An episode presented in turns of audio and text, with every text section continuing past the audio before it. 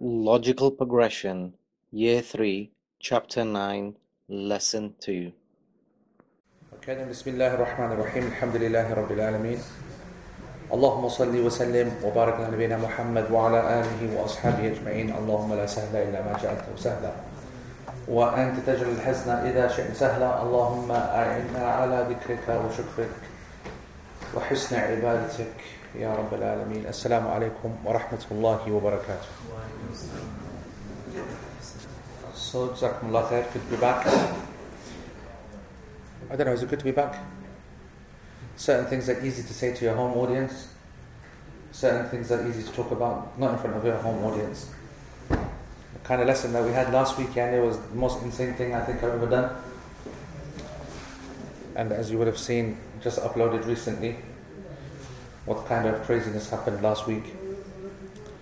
This time we've only got these two in here. But it's part of the, that's, I can handle that kind of bestie. Someone else's kids I can't handle, you know what I'm saying? So anyway, um, actually what I wanted to do is a couple of things. Uh, obviously, uh, there's um, uh, this chapter's got some really strange kind of phrases in it and words in it. And um, actually, the class which I was t- teaching, where I was teaching um, in KL, big shout out to Malaysia, you'll be shocked, Yani, the kind of turnout and the kind of uh, loyalty they have as students. It's mashallah every time I go there.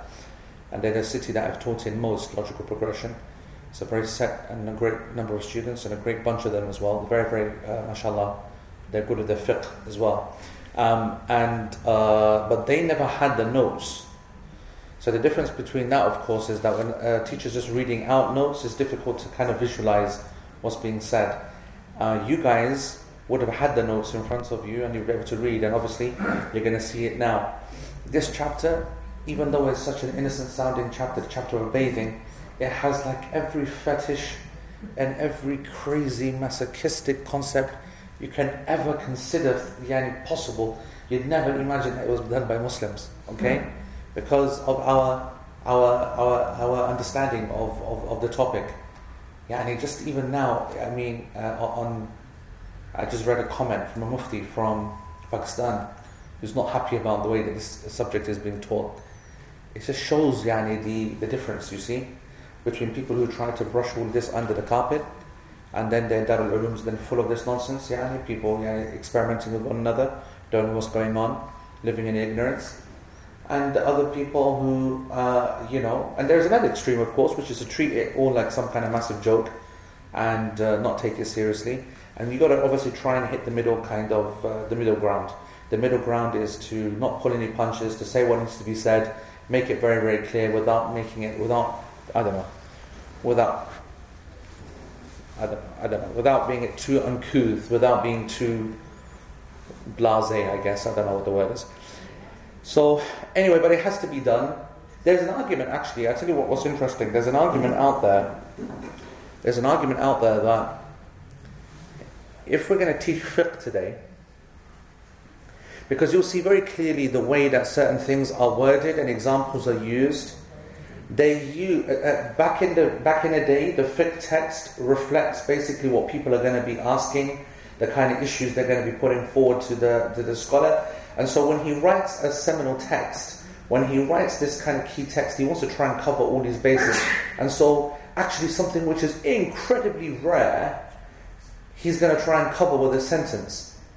And that sentence is going to have to be crazy, and it takes all the kind of the, you know, the gloss off the, the real serious stuff. Like, for example, we're talking about hermaphrodites, for example. I mean, a chapter was all to do with you know, the invalidating of wudu, and yet it was dominated by what the heck is a hermaphrodite and what's an original original sexual organ, what's an original penis versus a secondary penis, and all this kind of nonsense. And it kind of takes your mind off it. And so the question is, is that what's the solution to that? If you're going to teach fiqh classically, then you're either going to then translate it faithfully and teach it like they taught it, and you're going to stick to that school, and that's the traditional school, and that's what you expect in the Darul Ulum and so on and so forth, and they kind of, you know, uh, work their way around it, and either they're going to be explicit or they're just going to fudge over the details and just quickly move on, or they're going to really kind of go at it, and I was genuinely You know, like we did the circumcision one. Remember that one? Yes? And we produced the diagrams and we showed all the organs uh, very, very specifically. And I have to say, personally, that's one of the best lessons that we've had. Because no, no one who watches that will leave in any kind of doubt exactly what the score is. All right, what the situation is. Over something that people uh, really don't have much clue about. And, uh, uh, uh and if you don't explain it, personally, you see, back in the day, what would happen is if you didn't explain it, you'd ask someone, and they basically tell you. Today, if you don't explain it, they themselves will go into Google and YouTube. And you're, I mean, what would you search for? If you search for hermaphrodite, for example, hermaphrodite organs, can you imagine typing that into Google and, and, YouTube? What kind of nonsense would come up? What kind of you know activities come up? What kind of porn will be hidden in there as well? Yeah. And likewise, when you're talking about, I don't know, like this issue here, uh, you know, talking about an animal and you, you know you'd read that and you wouldn't understand what on earth that, that, that means and imagine typing that into Google and that's, that's obviously a disaster so there is that other side where it, there's got to be some kind of attempt to actually produce and give everything so to avoid someone having to go and look further. On the other hand you need to say that we need to trust our Muslims more and educate them that they should be able to go and look uh, for this kind of in a responsible way. But I mean how responsible can people be? I was, as I said, I was planning, I was planning, genuinely planning to find the liquid themselves and show pictures of it. Because last week, the questions, they, they, they proved that people didn't know what a, what a wet dream is, what an erotic dream is. People do not know when I'm trying to explain the consistency of sperm versus male versus female, prostatic fluid, and it's all about it smells like this, it looks like that, it feels like this. So why wouldn't we just show a picture of it? And then you think, you know, if you're showing pictures of that, you know, is, isn't that a bit too much? And that was the thing that was playing on my mind. Uh, because uh, uh, I went onto Wikipedia, and it's interesting, it's the first time, well, no, it's not the first time actually, no, um, that I've noticed, but in Wikipedia, in showing the fluid, they actually show the penis as well. So that's not right, is it, for a child to be seeing that uh, as well? Uh, whereas it, I know that scientific pictures are shown with it in a petri dish or on a finger or something like that, shown different types. What, what, what are the boundaries? What are the limits? I can tell you now that from a Sharia point of view, the Prophet ﷺ sometimes is very explicit, and sometimes, uh, most of the times, he's very metaphorical. Okay? So that question, then the question needs to be asked: Is that because he was shy that he was metaphor- that he was metaphorical? Is there a concept of increasing, decreasing shyness amongst the companions? I think it's controversial to say so, but I do, down, deep down, I do think there is a different level of shyness. The fact that Sayyidina Uthman salam had this level of yani, haya, that the angels were shy more of him than anyone else, I think indicates that the different companions, they had different characters. You know, some people were very explicit you find sometimes some of the younger companions, no, some of the older companions, talking very frankly about sexual encounters of the of the old days. I remind you of how the good days used to be, and you know, you need a young woman, etc. This kind of talk, you know, you're thinking, you know, very. Uh, uh, if you're in a, if you're coming from a prude kind of background, or you feel, or you're that kind of very very conservative, that would feel really bad for you. Whereas if you're male and young and you come across that, you'd have a laugh and say, you know, that's pretty cool. So that's, that's, that's, that's, that's, the, that's the difficulty. You see sometimes Aisha radiallahu anha, especially, and she's a female of course, but she was also obviously quite senior when many of these masail are being put to her. Not in the early times, but later, because she had lived for a long time after the death of the Prophet. So she was seen as senior, she was known as most knowledgeable, and the companions would go to her very, very young, frank issues. There would be hijab, there would be a barrier, and so on, but be very frank issues. If the man enters the woman like this and does the ghusl, whatever, uh, if you're asking about that, then if there's penetration but there's no emission, then there is ghusl. Know, so quite frank statements. So I genuinely am not too caught up with where the boundaries should be. I personally, my own personal manhaj, my methodology, is that whatever gets the issue understood goes. I don't care if it needs to be a joke, I don't care if it needs to be a metaphor, I don't care if it needs to be the real thing. But as long as the issue is understood by the people who are studying it, and then when it comes to the issue of age, I discussed that a little bit last week, if you remember. I said that I'm from the kind of group of people that if you don't tell your children, then and they, and they want to know. This is a very sexualized society we live in, and they will hear about it, and they will then find out from other sources. And as I said, the two big major problems that we have is that people are not so nice and uh, sensible and responsible anymore. So they're going to be asking, you know, fools and gangsters and people who, you know, who just a bunch of idiots, really immature fools, who will just tell them and show them things, whatever. Or they will go and then do that kind of thing themselves, and then they get used to the idea of using the internet secretly, etc., etc., and just creates a habit. So I do believe that it needs to be explained, and that embarrassment thing needs to be got over, and then further questions that need to be clarified. Then a man should man up and explain these kind of things and uh, uh, mothers as well, if necessary. But of course, it's easier for boys to poison and, and women to explain to girls. So I do, I do want to just say that. I do want to say that at the beginning. Um, because this this lesson, I mean, I don't know, you know, I don't know how else to kind of really tame it down. There's some crazy stuff here, man. Okay, so let's talk about a few things. I really do want to go back to last week's lesson because even in the lesson itself, some really good questions were, were, were, were brought up live and online, which I think that we should spend some time on. It's not really important, really, what we do with the text today. In actual fact, I don't even know where we are in the text. Anyone know? Anyone actually follow what, what line we ended with? Let's read it out first, Shaz. Let's, let's do our best here again. Yeah, you know. It's not like we haven't done it before. So bring it up so we can get rid of that black box, yeah? So, Ghusl, Kitab al Ghusl, okay, or Bab al Ghusl, the chapter of bathing. So, ghusl, the ritual bath, it is obligated in the following scenarios.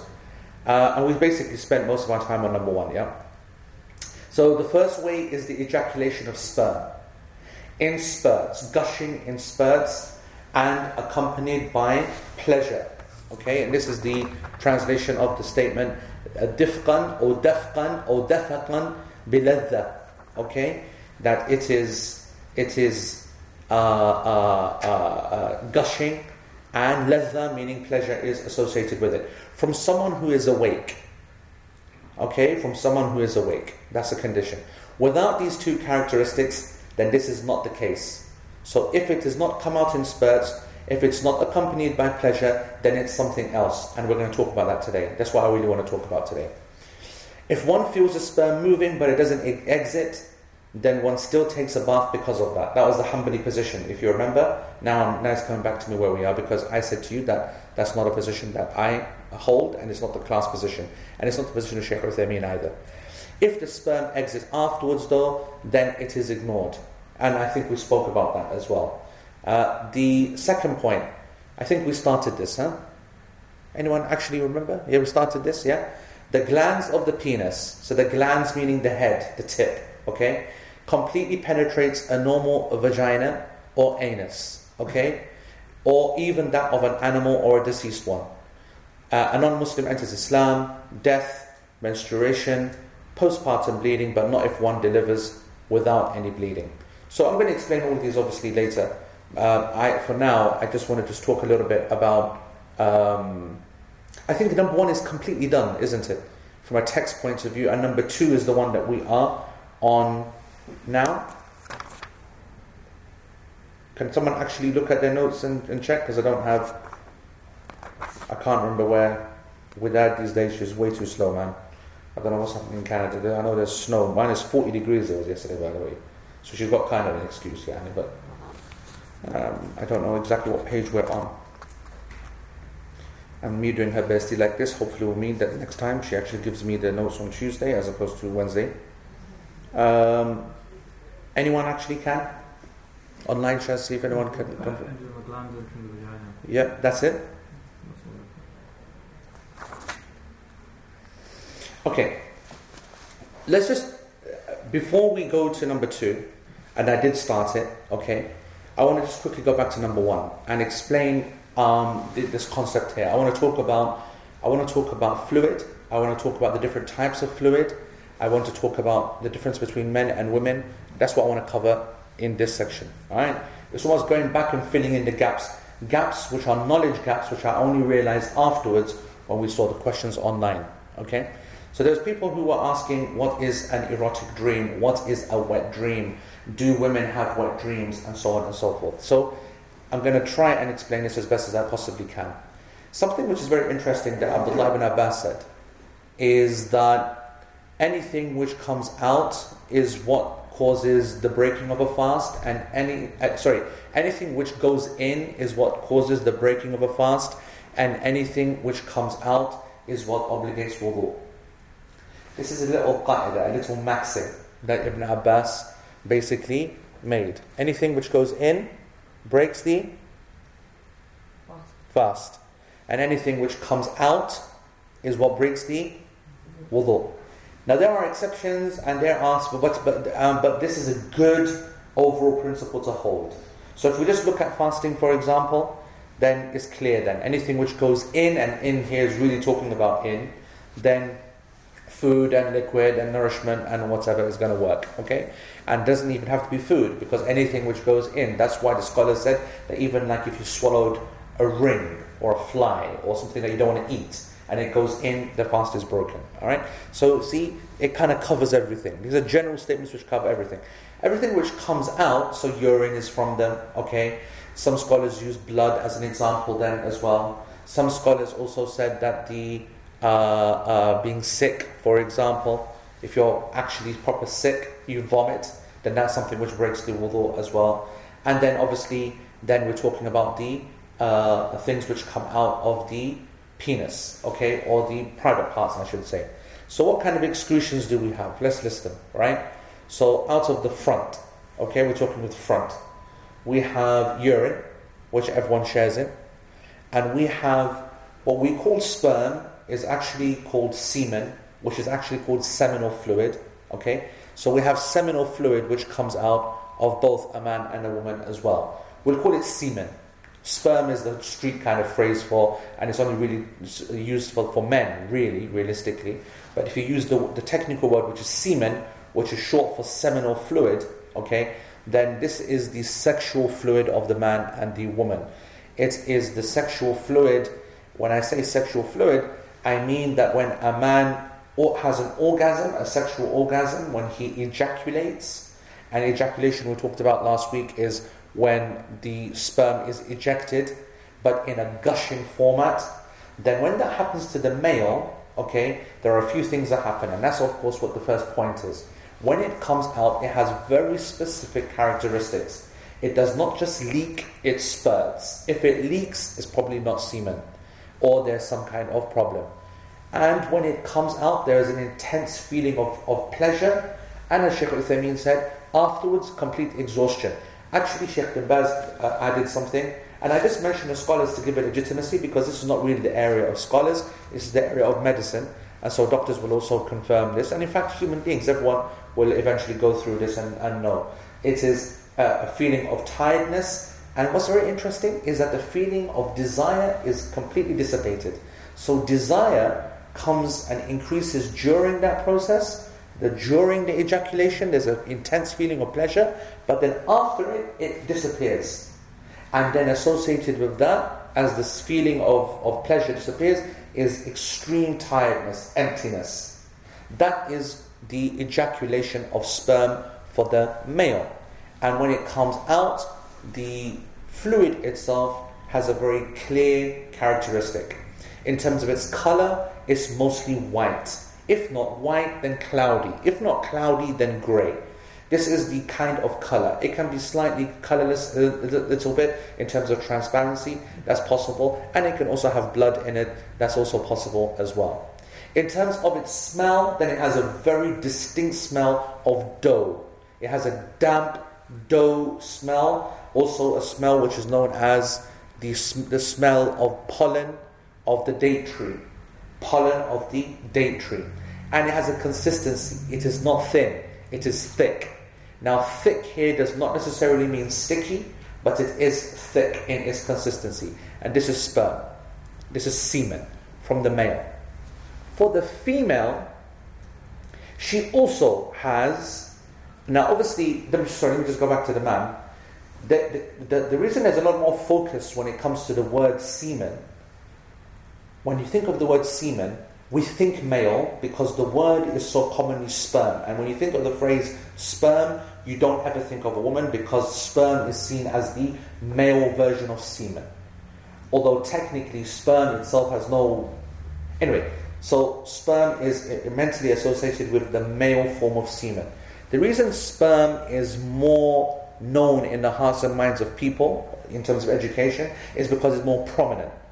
It happens far more often to a man than it does to a woman. And I don't mean just part of the sexual act itself, but I mean without the sexual act. And that's now what we're talking about when we go to sleep. So men experience what's called a nocturnal emission. Now, a nocturnal emission is what we call an erotic dream or what we call a wet dream or nocturnal ejaculation. Meaning that it happens, doesn't mean necessarily at night time, but the reason nocturnal is used is because the length of time allows a person to go so deep to sleep. If you were sleeping that length of time during the daytime, then it would still be called a nocturnal ejaculation or emission, except that it's not happening in the nocturnal time. When the mind has become so relaxed and whatever, then what's basically happening? A man is orgasming in his sleep and he then ejaculates sperm. And that happens very regularly, especially to teenagers and 20 year olds and 30 year olds and so on and so forth. And it's actually quite normal. It does happen to women. And that was the hadith of Umm Salama that we mentioned last week. Does this happen to women? The Prophet, does this happen to women? She, she asked the Prophet ﷺ, and the Prophet ﷺ said, yes. When she sees the water, then this is, this is, what, this, is, this is what it is. So she also has a wet dream. We'll talk about this hadith a little bit later, inshallah. So the fact that men are seeing it more regularly, it's in the minds of people more regularly, and it's easier to understand in that there is like a, uh, I just guess the organ and everything about it. I think it makes it more common. And that is what a, a brother mentioned, and I really appreciate him mentioning last week, and he was a scholar. Um, in the lesson, he said that the problem is, is that our women, uh, uh, most of the books of fiqh, they talk about the male, but they don't mention anything about the female. And that's actually true. If you look at this text, nothing is mentioned about the female. And even this, even though technically it covers the woman, if you read that number one, can you see anything that means to a woman? Even when you see, for example, if one feels the sperm moving, but it doesn't exit. Even that phrase, it almost describes a penile structure. Do you know what I mean? Doesn't kind of come across so much like a female one. Although, if you know what you're talking about and you look between the lines, it can absolutely apply to the woman because it doesn't talk about the consistency of the sperm or the smell or the color, etc. Okay? It just says sperm. And I said the word sperm is not accurate, and I will tra- change that translation later to semen. So that's the nature of the male semen. Okay? And obviously, the reason it gets a lot more focus is because it is fundamental for the creation of life. It is the male's contribution, whereas females. Uh, uh, if I'm right and if I'm wrong, like, you, to correct me, but female semen has nothing at all. And her egg, pro- but her egg production, is it based upon a, a, an orgasm? Completely. Complete. It's a cycle. The egg production. Yeah, so it has nothing to do with her being sexually excited, correct. So, because everyone studies biology, everyone's going to study the creation of life, egg and sperm and so on, okay? You, you, as I said, the egg doesn't have anything to do with the sexual kind of act, and the sperm does. So again, it's in the minds of people, and that just leads to a greater ignorance of how is it then that a woman has semen? Does woman have seminal fluid? Does woman have a sexual fluid? Now, this is complicated because there are other types of fluid. The whole issue is covered because there are about four or five different types of fluid that come out. Sperm, when it comes out, it has these characteristics. I told you it's color in a male and its feeling and everything. But for a female, she is also obligated to do ghusl when this happens. But for her, it will also spurt, but not in a way that of the man, because you never see anything like that happening. But it comes, it gushes, it gushes into her vagina. It also is associated with pleasurable feelings, so there's also an orgasm also that pleasure, also that tiredness afterwards. But the consistency is different. It is fluid, it is thin, watery, more transparent, more yellow. That is its nature in terms of its color. The key lesson to learn here is that the woman herself, if she has intercourse or the male, whatever, it doesn't actually matter whether there is any semen produced. The ghusl is obligatory. That was the main lesson of last week. But if we're talking about people by themselves, in nighttime, they're going to sleep and they have what's called a wet dream, then a female, when she has that, those things happen to her, and she has that wetness associated with that feeling coming in that manner, then she has to do a ghusl just like the male does, and the male, of course, is doing it far more regularly because that's just the reality between them. Now, last week we introduced another fluid. We called it madhi. Okay? We said madhi is a different type of fluid. Its actual name is called pre-seminal fluid. Pre-seminal fluid. Some people call it prostatic fluid. I don't know about that, okay? But it is pre-seminal fluid. What does pre-seminal mean? It is also linked to the sexual experience. It is also linked to desire and, and erotic feelings and so on. But it has no pleasure associated with it when it comes out. It does not come out in spurts whatsoever. It's very clearly different to sperm. Okay? Its, its a consistency is that it is sticky and it is far color, more colorless than the sperm. It is white to greater transparent. It is more colorless. Okay? And this will occur in the male and in the female. And this is the kind of fluid which in of itself is, as I said, um, like the scholars they would say, this, this, is a, this is an example so that you understand it. If a man wants to go to sleep thinking of erotic uh, thoughts or whatever, okay, sexual thoughts, and then they were to go to sleep, the, the, this is the kind of fluid that starts to gather and start to emit, starts to come out during erotic thoughts, without any erotic feelings without any sexual feelings. So it just starts to flow. And that's the kind of thing that if you wake up and you see, you rule upon that basis. The ulama, they said that if someone saw or thought of something before they went to sleep and they woke up and they saw the fluid, the ruling will be based upon madhi and not mani, not sperm, not semen, as we're going to talk about. They said semen is when you didn't have any kind of thoughts actually going to sleep, but in the night time there was a dream or some form of whatever, whatever it could be contact, could be anything. But the point is, is that then you ejaculate and it has all of the, the uh, feelings associated with them.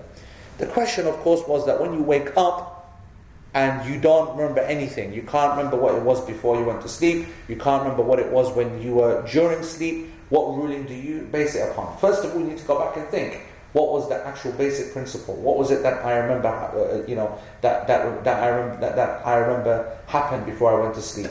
We said last week that if you see mani, if you see sperm, and you are able to ascertain it is sperm from its color, from its smell, from its consistency, you have to make ghusl. It doesn't matter whether you remember the dream or not. That's what I mentioned. By the way, if you didn't watch last week's lesson, then you're going to be confused. You do need to go back and watch last week's lesson. Okay? So, if you see mani, then it doesn't matter whether you remember anything, it is confirmed. But what if you see fluid and you can't work out whether it's mani? It's not very clear to you that it's mani, it's not very clear to you that it's madhi, then it is permissible for you to assume it to be madhi and not have to make ghusl. It is obviously, some ulama said, and it's a correct position, that it's best to be on the safe side, and if you're in doubt about what it is, then you make ghusl anyway. You would make ghusl anyway. And that's something which is acceptable. But if you can't remember any kind of dream, and especially if you can remember that you are having some form of sexual force before you went to sleep, then we can safely say that this is more likely to be madhi, and then it has a different ruling. What are the rulings? I told you last week, mani, semen, is actually a pure substance. So that means that the uh, uh, whether it's on the skin, whether it's on the clothes, and so on and so forth, it doesn't affect the clothes or the skin. You can actually, you don't, you don't need to wash them. But it coming out obligates ghusl. That's the reason why it's number one. Okay? It have, you have to make ghusl. Whereas madhi is like urine. Okay? What's urine? Najis. Okay? It's filthy. Meaning if it gets onto skin or onto clothes, then those places need to be cleaned and washed but you do not need to make ghusl. What do you need to do?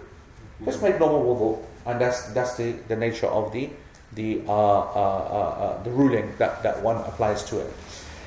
There's a there's a different uh, fluid as well, and this is called wadi. Now wadi, okay, I don't think I can think of an English name for it. Maybe prostatic fluid or whatever. And some of the people said that it follows after uh, urine. It comes after urine, and it has a kind of thicker consistency and so on and so forth. And the ulama they differ over whether this is pure or not. Some said it is pure. Some said it is najis. Some said that whatever. What is what is 100% clear? You do not need to make ghusl for it. Wudu, you're going to make anyway because you just urinated. As for its purity, they differed. And in general, the ulama, in general, they gave it the ruling of impurity, and so therefore treating it like urine. The other big emission, the other big liquid is female secretion, female vaginal secretion. Okay, that's the big one. Why is it big? Men obviously don't know about it because they don't talk about it, but for women, it's happening all the time, day and night. And in basic principle is what? The basic principle is that when it comes out, it obligates wudu. As for the fluid itself, it is not najis, it is pure, it is clean. Almost like semen. Almost like semen. Okay? In terms of its purity. But when it comes out, it does not obligate wudu. Now, um, sometimes this vaginal secretion, vaginal discharge, I should say, its color varies and the ages that the people uh, uh, uh get it uh, at also varies, but it can sometimes be continuous. Now, if any fluid is continuous, which obligates wudu, it gets a specific ruling. It's like the ruling of incontinence. And I've written about that extensively, and you can search Google for that. And I've told you about that before. That my ruling on that is that, well, not, the majority of the scholars, what do they say? They say that if a person is having continuous vaginal discharge, whether it is, uh, and by continuous vaginal discharge, I mean secretion, I mean fluid, then they will make wudu for each prayer and they will clean themselves, pad themselves up, and they continue to do all the actions in that prayer time that they need to. Then for the next uh, uh, salah, they will do the same, and then for the next salah, they will do the same. Yes? This is the same ruling for this vaginal discharge it is the same ruling for istihada, which is irregular vaginal bleeding. So that's blood, which is just bleeding, bleeding after menses. This is not stopping. This is the same for incontinence of urine or feces. This is the same for wind. Someone passing wind continuously because of IBS or because of any other condition, male or female. So the ulama, they said that a person should make wudu every single time for each prayer if it's continuous. Because otherwise, keep going back and make wudu every five minutes would become too much of a difficulty. I told you my own personal position. My personal ruling is that a person does not need to make wudu. He only needs to make wudu once, and then the only other time, and I mean by wudu, I mean istinja and wudu, and the only time that he needs to make istinja and wudu again is when he or she breaks their own wudu, meaning they go to sleep or they go to the toilet. But the, what's happening below is ignored is it ignored. You've made your wudu once, and this is not, not something which is under your control. And this is, as I said before, this is the position of Imam Malik, alayhi rahmatullah, and also one of the opinions of Ibn Taymiyyah, and I believe to be the opinion of Ibn Taymiyyah. But certainly in this kind of time, this is what I am more comfortable with.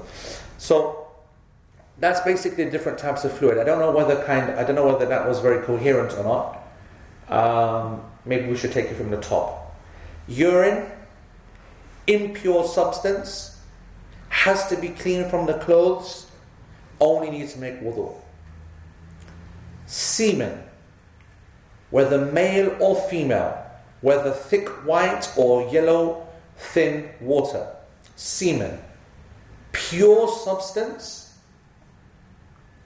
does not need to be cleaned from the clothes or the skin or whatever must make a complete ghusl once it has been seen. Madi, pre-seminal fluid, impure substance like urine, has to be cleaned from the skin and from the clothes. but does not require ghusl, only requires istinja and wudu. What's next? Vaginal discharge. Vaginal discharge, pure substance. Does not need to be cleaned from the underwear. And a person needs to make istinja and wudu as a result of it. Okay? And you can put wadi in at the end, which is this fluid which comes after urination sometimes, thick in its consistency, more whiter in its consistency, something which itself, the ulama, they differed over completely on every aspect. It should be made wudu for, and in terms of its impurity or purity, it's best to assume it is impure, even though that some ulama, they said there's no evidence for it, even Sheikh al being one of them. But we'll come to that in its right time. Think generally what I want you to do is to look at not only today's lesson questions now, but also bring up another window last week's as well. And let's make sure that everyone's questions are answered on this because it's pointless us moving forward on this chapter without everyone understanding. One thing, um, uh, again, I'll go back to is the concept of a wet dream. There was a number of sisters that were saying, genuinely, we don't understand how is there such a thing as a wet dream. It's simply this, and I want to try and I, I will create two scenarios to define what would happen in a, in, in a so-called um, or two scenarios where someone sees something. Okay, the idea is this: if you wake up in the middle of your sleep and you're realizing that you are gushing and you are having a sexual experience and all the pleasure, then it's clear, man or woman, you're orgasming and it's, it's job done. It's clear and, and you have to make ghusl and whatever. But the idea is, is that if you're sleeping and you don't feel it happening, then the only way you're going to know is when you wake up and you see the fluid or the stains or whatever. So, man or woman, it doesn't matter. You'll now go back and you'll think. If you remember that there was a wet dream, that there was some form of sexual activity, and subhanAllah, I want to talk a little bit about dreams here, okay? Um, you know, dream interpretation, okay? This is an Islamic science. Yusuf alayhi salam is one who started it off in the Quran. In the Quran, Yusuf salam saw really strange things and he was able to make very ajib interpretations. If you're seeing things making prostration to you and then you're comparing it to something else, the metaphor is a very strong metaphor meaning something else. And you will know that if you take, and I'm like, I'm, I, I, it's not my area, I'm not very good at it. I've learned a little bit from Sheikh Ihlan, who I think is really good at it. Yeah, yeah, Sheikh Ihlan, mashallah, tabarakallah, is really good at dream interpretation. Okay, and like I said, dream interpretation is not necessarily knowledge, it's its own area, it's its own skill. Okay, it's an ability to be able to hear many, many dreams interpreted, and you start to get a feeling for a pattern. Because there's nothing from the Quran, there's very little from the Quran and Sunnah, which, I mean, there, there, there's something there, but very little to build upon. That's why the famous book, which is written by uh, Ibn Sina, yeah, Ibn Sirin, Muhammad Ibn Sirin, sorry, um, the Tabi'i, dream interpretation, okay, it itself is not a book that you can really take into, like, you know, you can't base your aqidah upon it. You can't say, yeah, every time we follow these principles. No, not possible. Because it's just such a subjective field. And you are going to be putting your trust in someone. People will see different colors and rooms, you know, uh, oil on the wall and water on the floor. And it, it, are you drowning? Is this a negative sign or is this barakah? Water is always barakah. But if you're drowning in it and people are being killed in it, it's difficult then to give it a positive feel. And so on and so forth.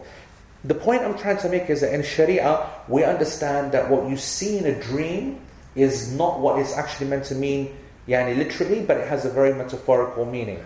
Now, the reason I say that, and I want to I want to say this very openly and frankly to all my brothers and sisters, is to teach them something. That wet dreams will make, sometimes come in a very bad way. So you will see you doing sexual acts with people that you don't ever expect it, even of, even of the same sex, even homosexual acts, and your mind will get, yani, obviously you get freaked out by that. So what I'm trying to say to you is that that is a, a classic nature of dreams, that they are, you are, yani, and it's not necessarily a good dream. But the question is that you might say to yourself, how am I uh, becoming sexually excited in a homosexual act, which is haram and which is not possible, and so on. And the reason for that is because the way that your mind is interpreting, the way that your mind is seeing something is not linking up to the actual physical reality of your body. It's like, you know, they say that if you want to, uh, uh, uh, uh you know, the, the, the, the, pious, the special people, they regularly see the Prophet in their dreams. Okay? And a question was asked, how can I do that? And the answer to that is that the more closer you are, it's a cliched answer, but it's the truth. The more closer you are to the Sunnah, the more you love the Prophet ﷺ, the more you read about him, then the more you're going to be likely to, everything that you see is going to be interpreted into that kind of way. They gave the example that they said that if you uh, uh, keep thinking about and eating lots of salt and thinking about salt and all the rest of it when you go to sleep, you're going to be absolutely really thirsty all the way through if you just keep thinking. That's what they say. I don't know if that's true or not, but yeah, you know that there's a I don't know what the word is, metaphysical, there's a psychological, but there's certain, subliminal. Huh? Subliminal. subliminal kind of thing going on which causes a reality in a dream. And I know that, you know, I, that certainly happened to me when I'm thinking of someone specifically or a conversation, then I'll see them in a dream. Now, you know, what's the link between that? If the conversation is something like here and our discussion is something completely different and so on. So there is a connection. Now, I'm only saying that because people need to know that an erotic dream isn't the most kind of halal thing that you're thinking of, that you're maybe with your husband or with your wife, you know, uh, in the act or whatever, and, and that's it. No, it can be something with a celebrity, it can be with someone that you don't wish to, it could be with someone else's wife, for example. Haram things can happen. Also, some ulama they mentioned that the mind, if the mind is a very conservative and Islamic way, that it will not even show sexual organs, but it will show things instead of sexual organs. So, for example, for the male uh, organ, it will show like I don't know, like a spike or a tower or a chimney or whatever. They said, for example, the female body. They said that uh, the female body would not be. The mind is so trying to suppress the the blasé nature of the of the thought that instead you'll be seeing hills, for example, to, to with, with, respect to her breasts, valleys, and, and, and so on, for other uh, aspects of her body, and likewise the man as well. And despite seeing that in a very innocent way in your dream, one would ejaculate. Do you understand my point? Meaning that men and women need to be educated on the fact that don't think that you're just going to see some straight form of, you know, sexual kind of material and suddenly you're going to have a wet dream. It doesn't work like that. It, what, all kinds of crazy things can happen, halal and haram that can be seen. And what happens, uh, uh I know because I remember some people come to see me over the years, it's been a long time now, okay, where they come and they get really depressed. They say that, you know, I saw the craziest thing and if I was awake, that would never ever happen. You know? I, I, there was no way that I would see that as something sexual. Haram, it's kufr, it's this, it's that. But it happened in my dream. What's wrong with me? What's... So I'm trying to say to you that the nature of dreams is that there's very little connection between the reality of what's being seen and what happens to your body. So I'm just saying that. Like, don't get too stressed out by that. And we only should be worried about the ruling itself. When it happens, we're doing it for the cleansing of the body. In fact, uh, I think it is Ubay bin Ka'ab. Ubay bin Ka'ab radiallahu anh, I think he said, um, what did he say? He said that when I, when, when, I, when I thought about, and I'm paraphrasing here, when I thought about the, uh, the, the, the, wisdom of making ghusl, um, I understood that it was for the impurity of the ejaculation. Okay? يعني يعني because the sexual act is not something impure, it is something which is rewarded, it produces good, it prevents haram. So we mustn't look at it in a negative way. But if we look at it that it is the fluid itself which is causing the problem, or the way that it comes out, then we kind of understand the holistic reasoning behind why we're having the shower, why we're having the ghusl. It's like a physical kind of purification. It's like a process where you say, I did something impure and now I'm doing something pure. It's not necessarily a cleansing of the body. We mentioned that many, many times. That nothing in Sharia, whether it's wudu or whether it's also physically cleans the body. It doesn't cleanse the, cleanse the body. I told you we're going to see in a little, in a little, eh, well, next week or whatever, that you're going to wash your entire body with four of these. Now, I'm sorry, yeah, I can't wash my leg with four of these. Are you going to do a demonstration? See, Shazadi wants to get me in trouble again. So, four of these, huh? You understand some I'm So obviously, you can see that the focus is not on cleaning per se, right? Um, it is a spiritual exercise which purifies the actual act itself. And I think that for me, for me, that ties in well that with people should not have feelings of guilt when it comes to a wet dream or something like that. And so therefore the male and the female, whatever happens, as long as they remember something happened in the night and then they see the fluid, then they, they look at the fluid and they see that it has the, the, the, the characteristic of sperm, yellow nature, more liquidy for the female, uh, more kind of, you know, the specific smell and thick and white for the male, the ghusl then comes into play. That's for male and female. Sisters do get it, males get it far more often. Call it erotic dream, call it wet dream, call it nocturnal emission, call it what you want. Whereas madhi is something entirely different. I cannot emphasize that enough. That madhi can start immediately upon sexual thoughts for male and female. Actually, really common in females. Okay? that it can happen immediately just upon talking, just in fact, the entire act of foreplay is considered to be the arena of madhi. Whereas the actual sexual act itself is the arena of sperm or semen. That's the easiest way to understand it. And that's why we said that uh, madhi would be the kind of thing that when you're having sexual thoughts whilst you're awake and you're pretty much in control or whatever, and then you go to sleep and nothing actually happens because your thoughts are now finished, and you see fluid, it is always going to be madhi. If you never saw no wet dream in night time, and then you woke up with liquid in the morning, then you would not rule upon sperm.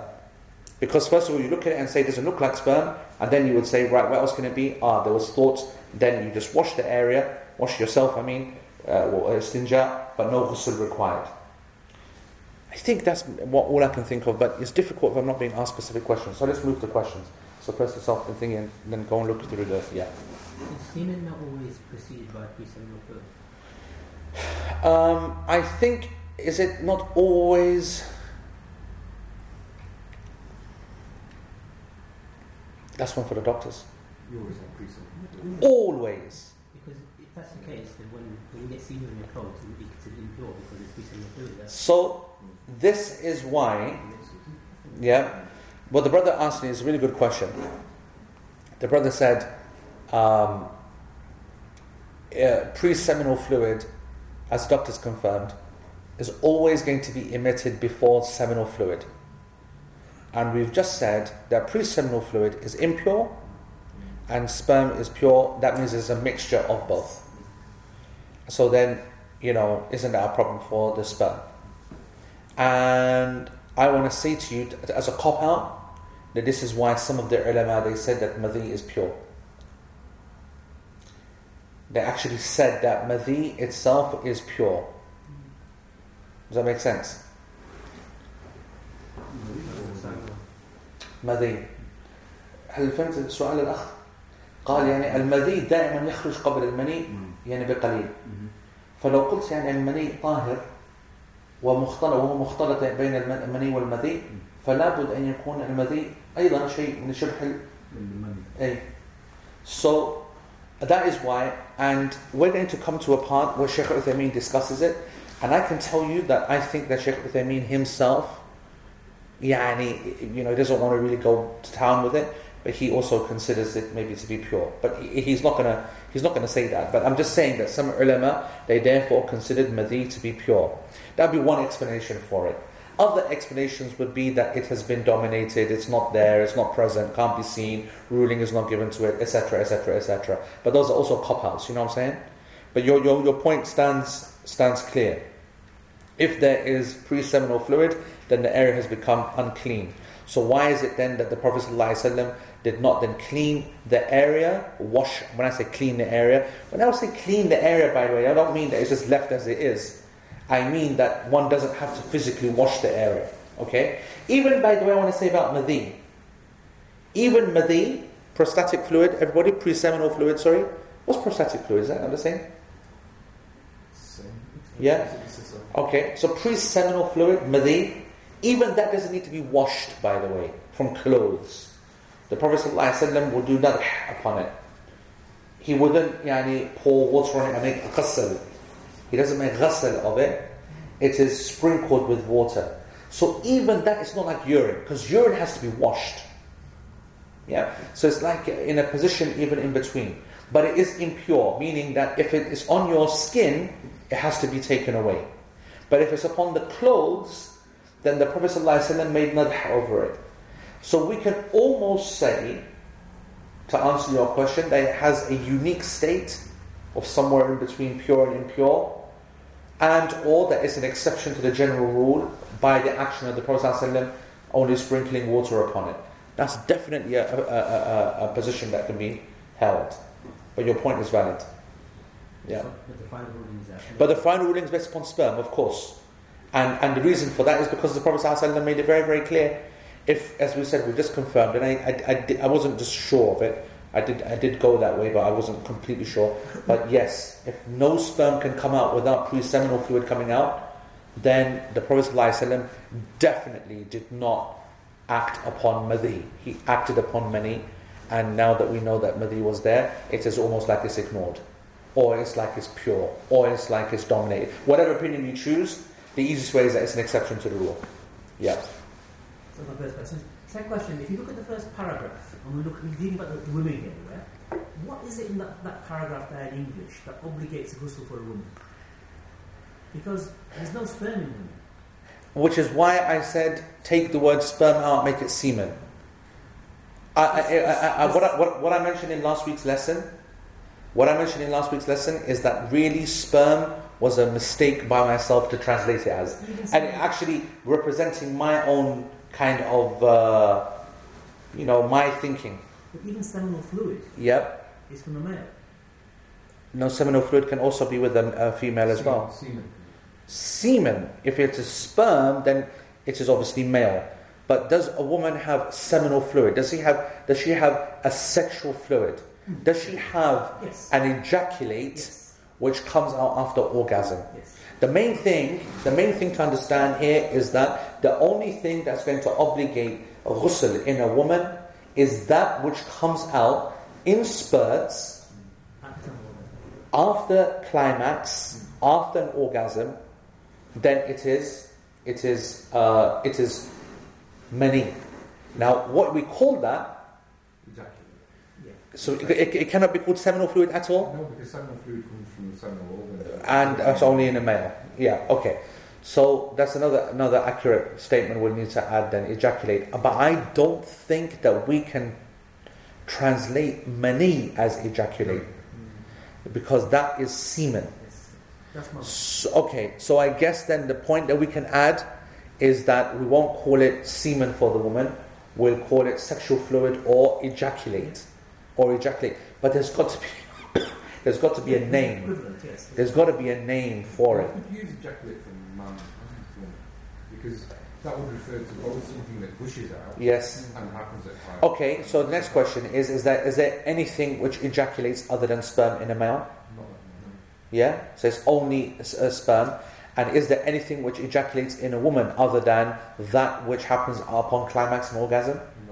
So then ejaculate is the correct word then. Then ejaculate is the correct word because the ejaculate of the female, we've said, it has to have the same, these two conditions, gushing and accompanied by pleasure and everything that happens afterwards. And its physical characteristics are always going to be changing. The smell is going to be roughly like dough or this or that. It's going to have a dry feature and a, and a, and a wet feature. In the female, it's more liquidy and more yellowy and whatever, whereas in the male, it is thicker and whiter and and uh, and uh, uh, yeah. So that's also good. That's also good. Yeah, yeah. Can I just ask you about Yeah. seminal dream? Because one of the things you mentioned is deciding is this pre-seminal fluid or is this ejaculate? Yes. So my issue with that is that it, the description that you've given of ejaculate, from if my memory serves me correct, ejaculate changes So initially, when- Over time, you, in terms of so initially when it comes out, it has the characteristics that you said, yes, but it has enzymes within it. Yes. Break it down. yes, And so after a period of time, it Yes. becomes thinner. clearer. Sure. And that's obviously because in the woman it has to go from where it is put to the fallopian tubes or whatever. yes. So it changes. So if you're trying to identify a fluid by its characteristics, so many hours after it. Your point is it's very difficult. So my question to you then, I'd ask you a couple of questions. The first question I'd ask is that whilst mani is breaking down, is madhi breaking down as well? And if so, is after five hours, six hours, three hours, the level of breakdown that which makes them both the same or still distinct? And if that's the case, that they are still distinct, then we still have something to go on. If they are not distinct, then the ulama have ruled. Like I said at the beginning, there's no doubt that the safest and best position is that after there is fluid found in the morning, then it is safer to do. And we did it. And again, um, those who wrote notes, then I, I wrote like I think three or four scenarios, didn't I? I said that when you wake up, you are going to be in one of three or four states. This is what happens then when Yeah, I wrote it, but I can't now think. I can't see now what it is. Oh yeah, here it is. Yeah, okay. Okay, look. Let's just do it again. فإذا استيقظ وجب بللا فإذا استيقظ this is page 335 of الممتع فإذا استيقظ ووجد بللا فلا يخلو من ثلاث حالات When a person wakes up and he finds moisture, then he will only be in three particular scenarios. Number one, أن يتيقن أنه موجب للغسل يعني أنه مني وفي هذه الحال يجب عليه أن يغتسل سواء ذكر احتلاما أم لم يذكر The first of these scenarios is that he is 100% it is mani. It's, this does not matter whether he saw the wet dream or not, uh, whether he remembers the wet dream or not because he wakes up and he sees clear sperm. It could have happened just before he went to sleep, um, just before he woke up, or it didn't break down, or whatever, or the smell is still there. I do get what you're saying about the enzymes. I just wonder how much of the characteristics are ruined. Maybe the consistency, but is the smell gone? And the smell of dough is a very prominent smell. Okay, so the first state is that he wakes up, bottom of 335 Shaz. Um, uh, that's the first state. Certain that it is semen doesn't matter. He can't remember whether it was a dream or not. The second, الثانية أن يتيقن أنه ليس بمني وفي هذه الحال لا يجب الغسل لكن يجب عليه أن يغسل ما أصابه لأن حكمه حكم البول The second scenario is that he is 100% positive. So the first one, he was 100% positive that it was semen, regardless of the dream, that he can remember it or not. But he can just see it, or she sees it, and the story. The second scenario is that he or she is 100% certain it is not semen. This is either because of what it looks like, or because of, you know, they can't remember anything, or regardless, but they're sure that it's not semen. In this case, there is no ghusl, but the area needs to be washed because it is given the ruling of urine. Okay, I mentioned this last week. It is given the ruling of urine. And the third scenario الثالثة أن يجهل هل هو مني أم لا He's not sure. Can't tell. Is it mani or not? فإن وجد ما يحال عليه الحكم بكونه منيا أو مذيا أحيل الحكم عليه if there is something which indicates that it is either mani or madhi, from whatever the indicators may be, then he rules according to that. He will then act according to that. وَإِن لَمْ يُوجَدْ فَالْأَصْلُ tahara. If he or she does not find anything which clearly indicates that this is madhi or this is mani, then what's the basic rule? The basic rule that a person's pure. The basic rule is a person's pure and everything that's happening around them is pure, and we don't have this clear evidence which takes my purity away. There's no way that you're going to make me impure unless you can 100% prove it. وعدم وجوب الغسل therefore ghusl is not obligated upon him وكيفية إحالة إحالة الحكم أن سئل أن يقال أن يقال إن ذكر أنه احتلم فإننا نجعله منيا what are some of the ways that you can look for an indicator? One of them is to try and think of the wet dream. Did you have a wet dream? Can you remember the wet dream? فإننا if I can then it is considered mani it is considered semen I therefore have to make ghusl. لأن الرسول صلى الله عليه وسلم لما سئل عن المرأة ترى في منامها ما يرى ما يرى الرجل في منامه هل عليها الغسل قال نعم إذا هي رأت الماء When he was asked about this exact scenario, then the Prophet ﷺ said, yes, if he, if she sees the water, if she sees the fluid, okay? وَإِن لَمْ يَرَى شَيْئًا فِي مَنَامِهِ If he doesn't see something in his dream, can't remember that there was a dream, وَقَدْ سَبَقَ نَوْمُهُ تَفْقِيرٌ فِي الْجِمَاعَةِ جَعَلْنَاهُ مَدِيًّا If he cannot remember that there was a dream, but remembers before he went to sleep that there was some thoughts, then the ruling is the ruling of madhi, pre-seminal fluid. لأنه يخرج بعد تفكير في الجماعة دون إحساس because many Prostatic fluid, pre-seminal fluid, it comes out upon thoughts, not actual physical feeling. وإن لم يسبقه تفكير ففيه قولان العلماء. If there was no dream and there was no thoughts before he went to sleep, then the ulama they had two positions. The first position has to make ghusl out of safety, احتياطا, out of caution, and second, وقيل لا يجب وقد تعارض هنا aslan. The second is that he doesn't have to, and these, these two are obviously diametrically opposed. And both positions are acceptable. Both positions are acceptable because if you say you don't, then it's because we're saying that I'm pure until you prove it wrong. And if you say that you should do it out of, uh, you know, out of uh, uh, caution, then that's always going to be a winner with, with, with, everyone, with the scholars. Not going to be a winner with the packs, you know I mean? yeah? But it's going to be obviously great with the scholars. They're going to be happy with that. So that basically explains all of the potential scenarios. Yeah. We, talked about this in the previous lesson, but when you say um, the scholars prefer caution, yes. how do you understand that so, so when they say, pref- and, and that's why they will always be at pains to say, we're never going to obligate it. So the people who will say we prefer X, when you push them on it, they'll say, never will it be fard upon the person. That's their get out clause. They're just saying that, yep, we're still going with that certainty is always yani, going to be, you know, you can't remove certainty by doubt. But we're just saying it'd be great if you do it and just, you know, get a cautious practice going. So, you know, cautious, the whole caution card is a nice kind of convenient one. What's the class position? The class position is that definitely it is not obligatory and you know my personal position, I'm always Mr. Caution. Anything that can be done yani, as an additional is good. But obligation, no. There's no evidence. No evidence whatsoever. And the basic principle is tahara. And there is a very clear process that the Prophet ﷺ applied.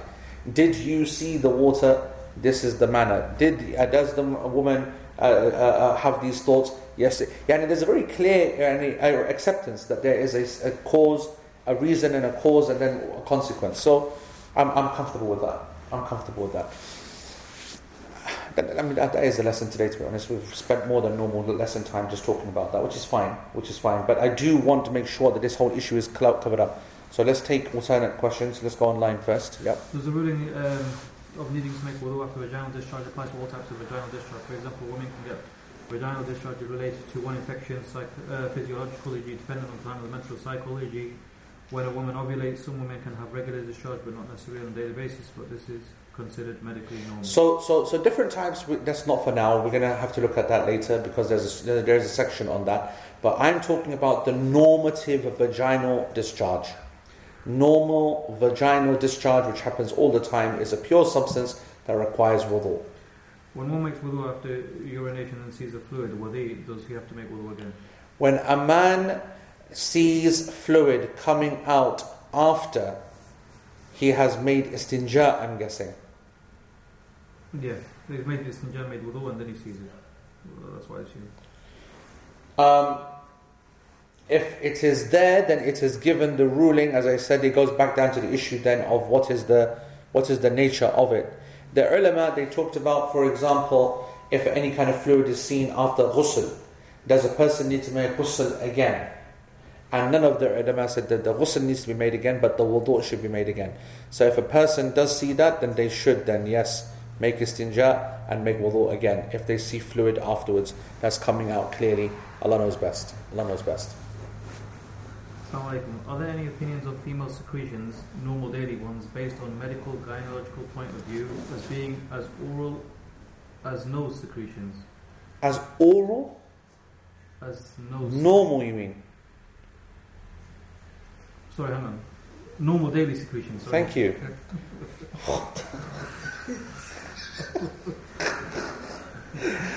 Are you awake, Shaz, yeah? Alright. In fact, I don't know what even that question means now. I have to say it again now, properly. You know what? Uh, they've said that. They said normal daily secretions. Sorry, as normal as no secretions.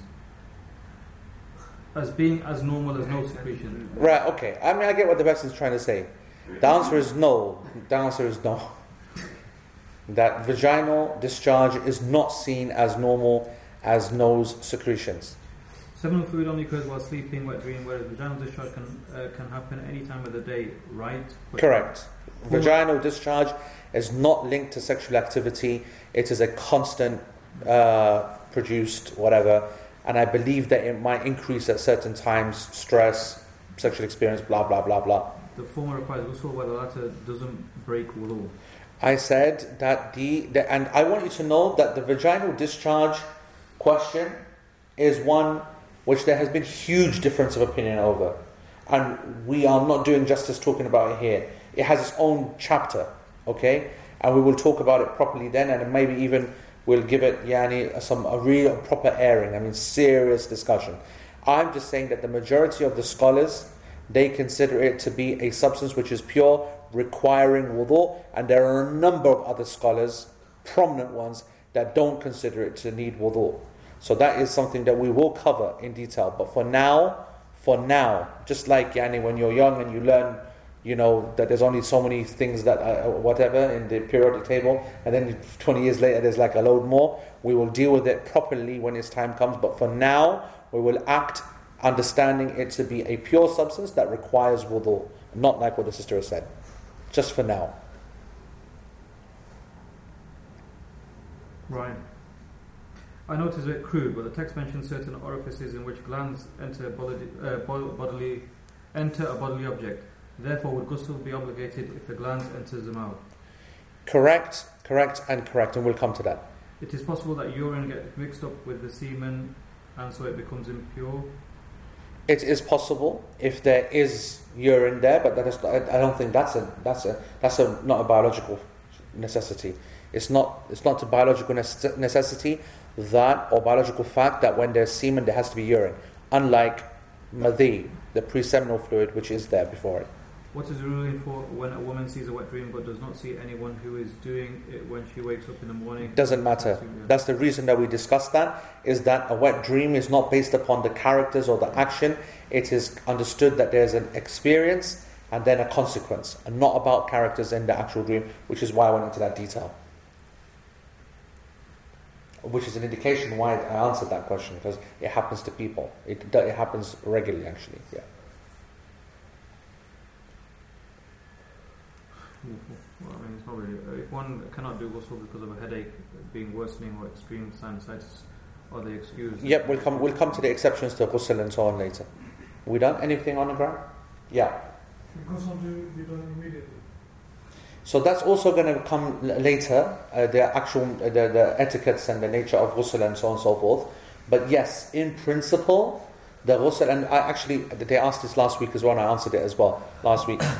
In principle, one makes ghusl quick because ghusl, uh, janaba, is a state which angels are not comfortable with, the Quran is not recited in, dhikr is not healthy in, etc., etc., etc. And so that's not the kind of right state that a Muslim is in. However, however, and that's the last line of this chapter, there is a concept of lightening the state of sexual impurity. So there is an idea that you can do something to your body which allows you to do certain things which you might not have done before because you're in a state of impurity before you get yourself ready for ghusl the next morning, five hours later, etc. And that's basically wudu. But not just wudu. You would either wash your hands and face and mouth, or you would do a wudu without washing your feet, or you would do the complete wudu. All of these have been narrated from the companions. And they would do all of these things before they would repeat intercourse, before they would go to sleep, and before they would eat. Meaning there is a clear indication that the janaba, the state of sexual impurity, is like a, what's the word? An inhibitor from doing everything. So I've got to try and get it off my back as best as possible. And there's things that I can do. But to really make yourself free again, obviously requires ghusl. Just one last question. Um, as going to continue secreting sometimes some kind of secretion, although the nature of it changes over the cycle based on what Sheikh said, then a woman should be taking wudu each time. Don't really understand when AE said his position was to just take wudu when it is broken in other ways. So can you clarify? What I mean, what I mean by my position, okay, when I say my position, my position is a fatwa for an abnormal situation. The abnormal situation is that this woman is in a constant state of vaginal discharge. She makes wudu and it happens again. She makes wudu and it happens again. So it's going to drive her crazy. She's going to spend more time in the bathroom than out of it. So for this woman, it doesn't matter whether it's happening every day or whether it's happening for seven days only uh, due to her, uh, uh, you know, the, the discharge decre- increasing, decreasing due to a menstrual reality, which probably is true. I think there are some factors. Then for that period of time, if it is constant, then you know we have to treat it like it was urine. If it was urine, you wouldn't think twice about it. You'd say, "I can't be." If you were good, look. The, let's change the parameters in the question. Let's swap discharge for urine. If someone said that I only urinate for four days out of a month, but I'm urinating constantly, for those four days. You wouldn't hesitate to say, I need a fatwa. Do you know what I mean? I need a fatwa for that. I need something yeah, to help me out. And so, therefore, we'd say the, the ulama say make wudu for each prayer. I'm saying you can either follow that opinion, which is the position of the majority, or you can follow the Maliki position, which is that you make wudu once and then you don't need to until you yourself go to the toilet or break it intentionally with a with an intention. So I have no problem applying it in what the sister is saying. So, and Allah knows so best. For clarity, for example, let's just say that they did, you, you are uh, urinating all the time, and so then you break wind. So then you have to make wudu. Correct, correct. You breaking the wudu yourself. So exactly like that. If a person is suffering from urinary incontinence and then they go for a number two, or they pass wind, or they go to sleep, or they X, Y, Z, then that's when they would make, need to make wudu again. Because they have willfully, and the, what's the reasoning? The reasoning is straightforward. Why is the reasoning there that allows us to make wudu once? Because we're saying that whatever's happening to the body is out of your control. It's involuntary. And whereas when you do something that is in your control, i.e., pass away and go to sleep, then yes, you need to make wudu. That's the that's where the reasoning is coming from. And actually, if you do, if you want to read the article, there's more than reasoning. There's a critical study of the hadith of, uh, of the hadith which the scholars use to make the wudu every prayer time. There's a problem with the text. You look at it and you study it. It's a really interesting mas'ala. Hadith in Bukhari as well. It's a very interesting mas'ala. You know. Anyway, me, Sheikh. Not I sure. Look, for example, when we are talking about the jama'ah or sexual meetings, uh, when you look at the Quran, for example, like we mentioned, the like all the generation like Sallallahu Alaihi Wasallam. يستعملون الكناية Yes. Look, for example, the Quran. فلما تغشاها حملت حملا ولم يمسسني بشر ولا تبشرهن وأنتم عاكفون في المساجد أو لامستم النساء thinking why we choose this do you mean the shape like this do you think mean uh, western uh, society do you So the Sheikh is basically saying that if we look at the Quranic narrative, if we look at the Quranic narrative, you will see that Allah subhanahu wa ta'ala is always talking in a manner about the organs in a way which is not explicit. And the Prophet ﷺ, when in talking about the sexual acts and so on, again, not explicit. When you approach Uh, tubashir is, I don't know how to uh, translate that best, but it is physical, physically touch, okay? And others is touching and touching and approaching and uh, enter and so on and so forth, okay? Or when you sow, for example, when you, you know, in, in this kind of manner. And all of these are phrases in order to uh, take away the, what's the word? The vulgarness. Explicit, yeah, take away the explicit vulgarity of the organs and the act itself. And why is it that people today, and for example, like we do in this lesson, be more explicit? That's the question. Who's going to answer, Sheikh? Because his name is AE and he's not PC. so that's the answer. My name is AE, not PC. I personally believe, Allah Ta'ala A'lam, that we know that the Prophet and the Kibar Sahaba have uh, referred to the sexual organs in a very, very explicit way. Sometimes. And I don't want to recite, I don't want to repeat that hadith upon the statement of the Prophet ﷺ. Um, hadith al-Asabiyah, for example, hadith Sahih. And you know what yani, the Prophet told the people to do, or what they were doing yani, in the, the call of Jahiliyyah for al-Asabiyah. And other actions like that. Also the hadith of Abu Bakr, when it comes to the blood. Yes? And so on. So let's make it clear, it is not haram to use these phrases. That's a that's a that's a proof. I know you're not. I know. you're not, I know you're not. So let's make that clear as a as a starting point. So then the question is, why is it that it's being used in a metaphorical way, kinaya? The word kinaya, by the way, is meaning in a metaphorical way to reduce the vulgarity. That's what kinaya means. Why is it that you will find the Quran and Sunnah full of kinaya and not explicitness then? If it is permissible to use the explicit phrases. And I would say that the answer to that is that it should go by culture and time and people and so on. That's my, that's my personal position. I don't believe that to a group of elders, even in this age, you would speak like that. And to people who are hearing and seeing these phrases day and night, and they're not very poetic people, they're not very imaginative people.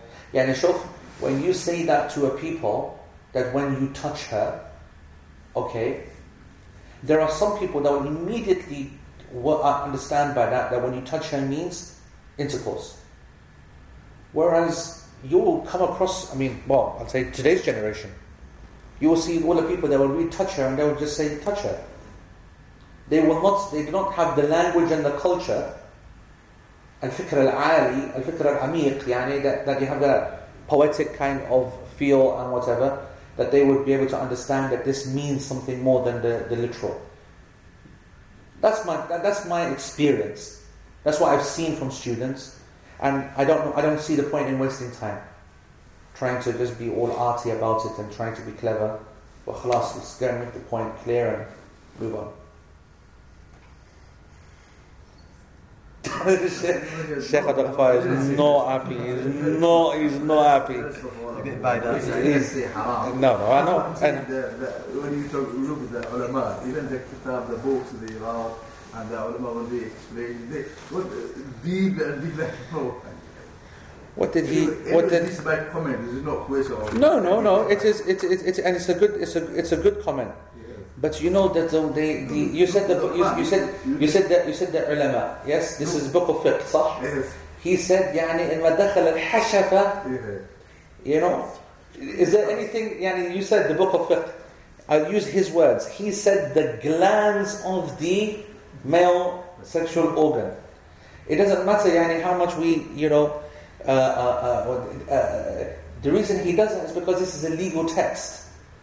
And when you're discussing legal texts, there's a difference between reading something which is more for tafakkur, and there's a difference when you are trying to look at something from a legal point of view. Legally speaking, you don't mess about. Legally, it's all about being as clear as possible. So I think that there's a difference. But the, the point will always stand. But I have no problem at all, and I, I make it clear. Sheikh Abdul Ghaffar himself knows that the, the ruling on, on is different, and the adab of the discussion is something different. And he's talking about the adab, and that's a point well taken. But for myself, I have, I, uh, in my opinion, uh, uh, adab is far more important in other areas. When you're talking about legalities, then I might, in my, in my, in my, in my opinion, you should just make it as super clear to people so that there's no doubt. Because I've just wasted many, many years flapping around. Yeah, and you know, when I realize when you spend so much time teaching and just wasting time, and then you just tell someone boom, boom, boom. الله تعالى أعلم. وجزاكم الله خير الإفادة والله. نفع الله بك يا شيخ. خلاص.